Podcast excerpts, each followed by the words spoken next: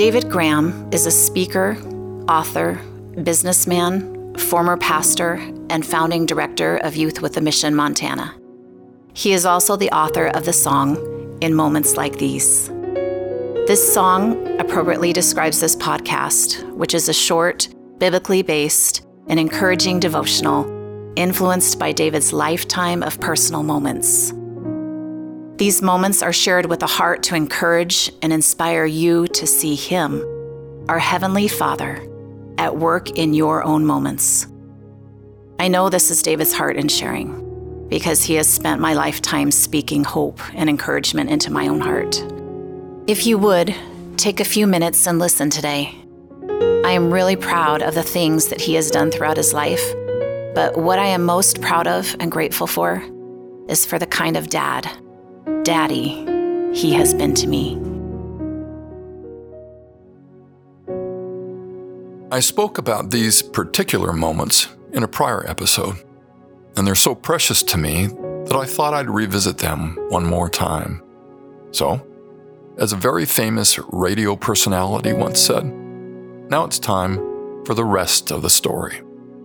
In episode 4, I left us in the delivery room, and you may remember I was led down the hallway by a very jolly nurse to see my loving wife Kathy and our very first newborn baby, Michelle, or Mishy, as I often call her. As I said before, I will never forget how I felt when I held our baby girl in my arms for the very first time. I was dazed with love. This little child that I called my own was absolutely perfect. Honey, she's perfect, I said. With a wide smile and with happy tears, all Kathy could say was, mm hmm. Still holding Michelle in my arms, I turned to the doctor, who, by the way, was a man nearing retirement, and throughout his long career had probably delivered like tens of thousands of babies. And I asked him, Doctor, isn't she the most beautiful, perfect baby you've ever seen? He glanced up at me over the top of the half moon reading glasses that were resting low on his nose. Then, looking back down at the medical chart in his hand, he slowly replied in an aging upward slide, Mm hmm. Seriously, doctor? She's really the most beautiful and perfect baby of all the babies you've ever seen? Mm hmm, he replied again. Imagine! Even this very experienced doctor was certain she was the most beautiful and perfect baby he'd ever seen in his entire career. Wow! You know? Now, looking back, I'm not totally sure the doctor was being completely honest with me. And in retrospect, using the word beautiful is admittedly a peculiar choice of words when describing a one minute old newborn baby. In my opinion, all newborn babies appear rather odd and, well, messy. In fact, they're covered with a gooey, unbecoming yellow substance. When I expressed my concern over the visible condition of my little girl, my jolly nurse friend said, Every baby comes out looking that way. She continued to explain that the yellow substance was nature's protective lanolin. It protects the babies from becoming waterlogged in their mother's womb. Then, with a clever grin, she added, We wouldn't want to have to wring out the little babies like a wet rag, now would we, Mr. Graham? Big, jolly nurse smile. After that explanation, I decided yellow was a fine color. To be honest, if she'd been missing an arm or an ear, I know I still would have felt the very same way about her. She was my daughter, and she was perfect just the way she was. All of a sudden, my nurse friend took charge and extracted my baby girl from my arms, explaining that she needed to clean her up and perform other nurse type things. You, you, be, you be careful with her now, I ordered. A few minutes later, one of the attendants wheeled Michelle's little cart over to the viewing window of the hospital nursery so family members could get an introduction. I remember my dad peering over my shoulder to get his first look at his very first grandchild. Isn't she beautiful, Dad? She sure is, son. Look, Dad, her skin is dark olive. And look at her thick, dark hair, Dad. Why, she's even better than she was in the delivery room. Isn't she the most beautiful and perfect baby you've ever seen, Dad? Mm hmm, he responded, sounding much like the doctor. Further proof that she was perfect, absolutely perfect. And you know what? Day after day, month after month, and year after year, she got better and better. For the many Christians who struggle with some degree of unhealthy self concept, perhaps having an extremely low self esteem, not feeling worthy, or perhaps having a bloated ego, forgetting to walk with humility and dignity at the same time, I don't believe I can overemphasize the issue of our new and perfect stature as the fathers, sons, and daughters. As I said last week, the Heavenly Father views us as His own children, and in His eyes, we are perfect. And we are permanent family members in His royal house, residents of His palace, if you will. As did the prodigal son when he went back home to his father, we wear a noble robe now. We wear the family ring with the royal signet and as I read last week in Ephesians, as God's sons and daughters, we are holy and blameless in His sight. To further underscore this truth, let's look at another similar scripture Romans 8, verse 30.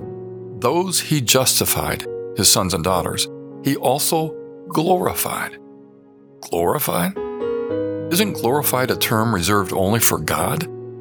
To glorify, by the way, means to elevate or treat one as being more excellent According to this verse and others like it, the word glorify is used to describe a radical human transformation into a stature of great honor. Amazing! The Father glorifies his children. But it doesn't stop there. Let me read from 2 Corinthians 3, verse 18. Now listen to this. We who reflect, currently reflect, the Lord's glory are being transformed into his image with ever increasing glory, which comes from the Lord who is the Spirit. The glory given to us and the glory that we reflect continues to increase. Similar words are spoken in Hebrews chapter 10 verse 14. Here the author describes the result and the ongoing effect of Christ's ultimate sacrifice. Here it is. By one sacrifice, he has made perfect forever past tense, those who are being made holy, present tense. So, in other words, while we are at present holy in His sight and reflecting His glory, we are simultaneously a work in progress. As the Father's children, we are presently perfect and at the same time in the process of becoming more perfect. The glory we've been given is ever increasing. To use a theological term, we're in the process of sanctification. And even a few more other words, we are good and we're getting better.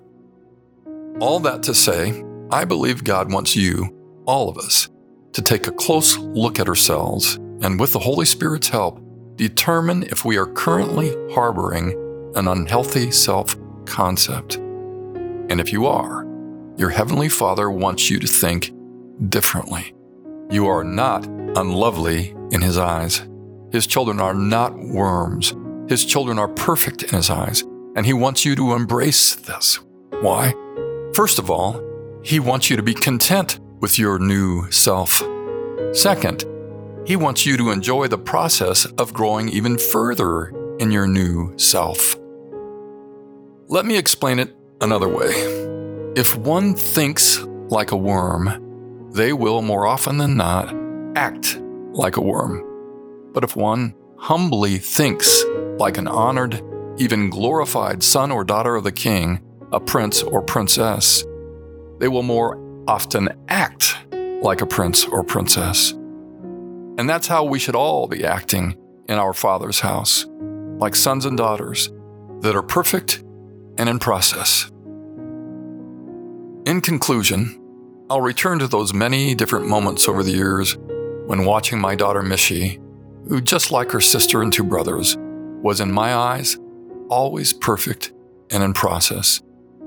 It seemed like only days after staring into the hospital nursery window at newborn baby Mishy that I remember watching Kathy dressing up her little girl, brushing her beautiful long dark hair and putting it into a perfect, pretty ponytail, all to make her just right for her very first day of school.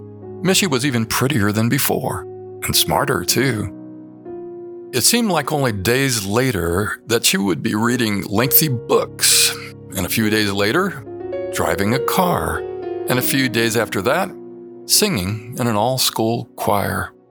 If you're a parent, I bet you can relate to this story, can't you?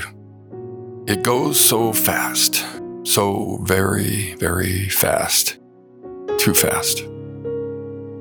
One of our highlight moments during those years that seemed like days was the night she walked humbly proud across the auditorium stage in her white high school graduation gown. Like with her siblings who would soon follow in her steps, we were so proud. My little girl had grown into a beautiful woman. And I remember then thinking back to the time when I first saw and held her, those first few moments when she was perfect, covered in yellow lanolin and on that night, she wore a white gown. She was perfect many years before in yellow. She was even better that night in white. Dear friend, though none of us have been perfect in behavior, we who are God's children are brand new, whole, and healthy beings, and we're growing even more in the ongoing process. I say, move over unhealthy self worth. We are perfect in His eyes, and we're in the process of getting better. Believe it, my friend. Live it, my friend. Father in heaven, we are humbled and honored to belong to you and to be seen by you in the way that you see us. Holy Spirit, please remind us as often as we need to be reminded that we are okay. We're much more than okay. We are perfect in our Father's eyes, and we are in the process of becoming even more like what we were born again to be. Help this dear one to fully see it. Help this dear one to live it out. Let it be. You've been listening to In Moments Like These with David Graham. If you'd like to contact David or find out more information about In Moments Like These, please visit inmomentslikethese.com.